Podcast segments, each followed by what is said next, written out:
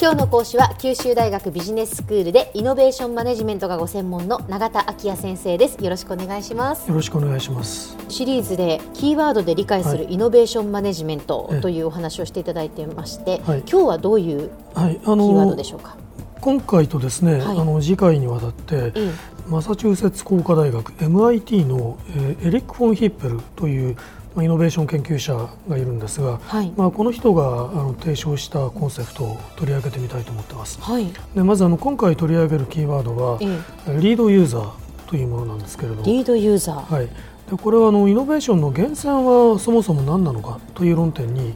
深く関係したキーワードなんですね。あのイノベーション研究の分野ではですね、まあ、古くからイノベーションの源泉その源になるのが何なのかっていうことは、まあ、深く探索されてきているんですね。はい、でその要因に関するあの伝統的な仮説があ2つあって、えでその1つは、まあ、そもそも新しい技術の出現があイノベーションを発生させるんだと。いう、うん、まあ、テクノロジープッシュという考え方と、はい、えー、他方その市場における需要が重要であって、うん、需要の存在が、えー、そのイノベーションを引き出すんだという、まあ、ディマンドプルという考え方があると、えー、こういうことは前にもあのお話したことがあると思います。はいはい、でそのヒッペルの主張はですねそのイノベーションの源泉としてのユーザーの役割の重要性を指摘してるんですね、えー、ユーザーがどういう要求を持っているのかということが重要であると、まあ、その意味ではそのディマンドプル仮説を支持している、まあ、事実発見のように見えるわけですが。そうですね、うん、だけども実はあの重要な点でその伝統的な仮説とは違っているところがあるんですね。そうなんですか、はい、ユーザーの役割の重要性というとね、もうまさにその市場における需要と同じようなことだと思うんですが、ええ。まあ単にそのユーザーが例えばこのマーケット調査の時に、ええ。えー、まあ、自分のこう潜在的な要求をようやくこう表出するというのではなくて、はい、むしろユーザーっていうのはもっとあの積極的に自分のあの求める次の世代のイノベーションを、えー、実現しようとする存在なんだっていうところに着目しているのが、うん、まあ、このヒッペルのリードユーザーという考え方コンセプトの重要性だと思いますね。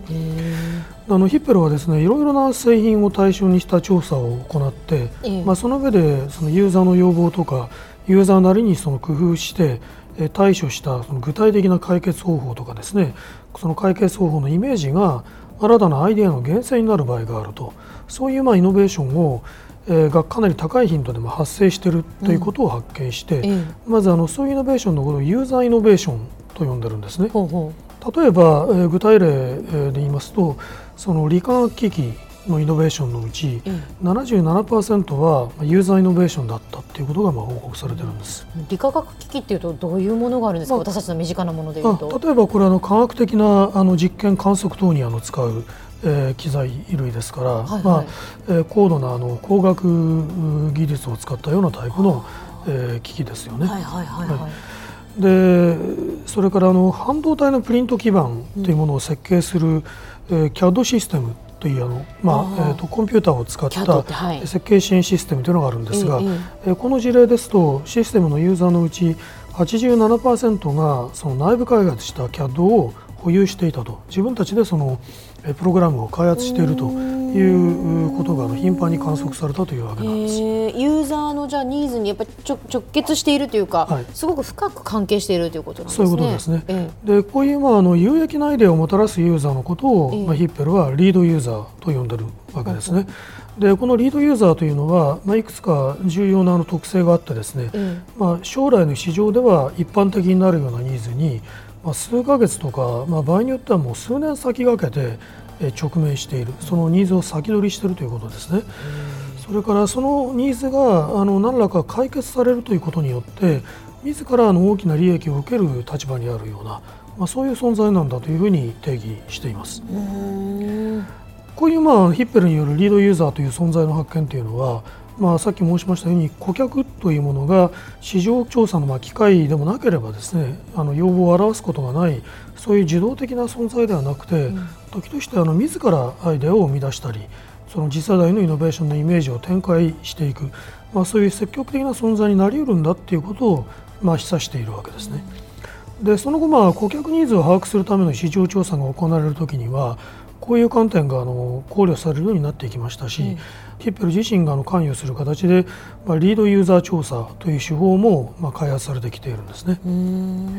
あの例えばリードユーザーというものをこう発見するというのは、はい、あの今日ではあの非常にやりやすくなっているという面があるだろうと思うんですね。うんまあ、そのリードユーザー調査というのはそもそもその存在を探索するということから始めるわけですけれども、えー、例えばそのある種の製品に関してはその製品をあの非常にあの深く愛好する、まあ、ヘビーユーザーと言われるような人たちが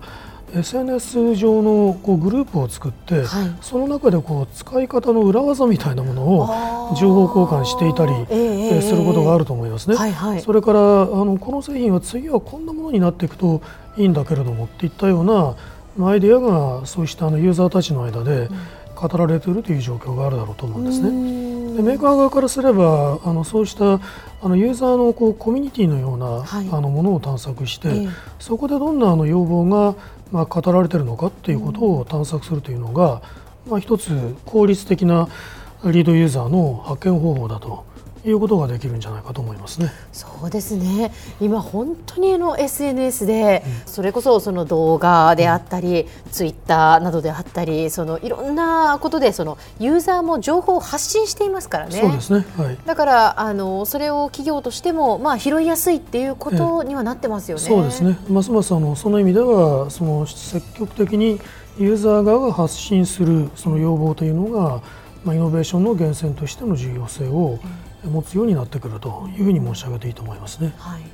まあ、けれどもあのあらゆる製品とかサービスの分野でこうリードユーザーを厳選にするユーザーイノベーションというのが発生するわけではないんですね。はい、例えばあの大規模なあの装置産業なんかの場合ですとあのユーザー自らがというわけにはなかなかいかなかったりします。うん、でそれからそれ以外の要因でも、まあ、あのリードユーザーが重要性を持った、まあ、ユーザーイノベーションというのが頻繁に発生する場合とそうでない場合っていうのが、うん。あるんですね、まあ、そういうことをちょっとまたおいおい話してみたいというふうに思っています。はいでは先生今日のまとめをお願いします。はい、まああのユーザーのアイデアが源泉になるイノベーションをまあユーザーイノベーションと呼び、まあ特に有益なアイデアをもたらすユーザーをリードユーザーと呼ぶんだというお話をしてまいりました。この2点をまとめにしておきたいと思います。今日の講師は九州大学ビジネススクールでイノベーションマネジメントがご専門の永田昭也先生でした。どうもありがとうございました。ありがとうございました。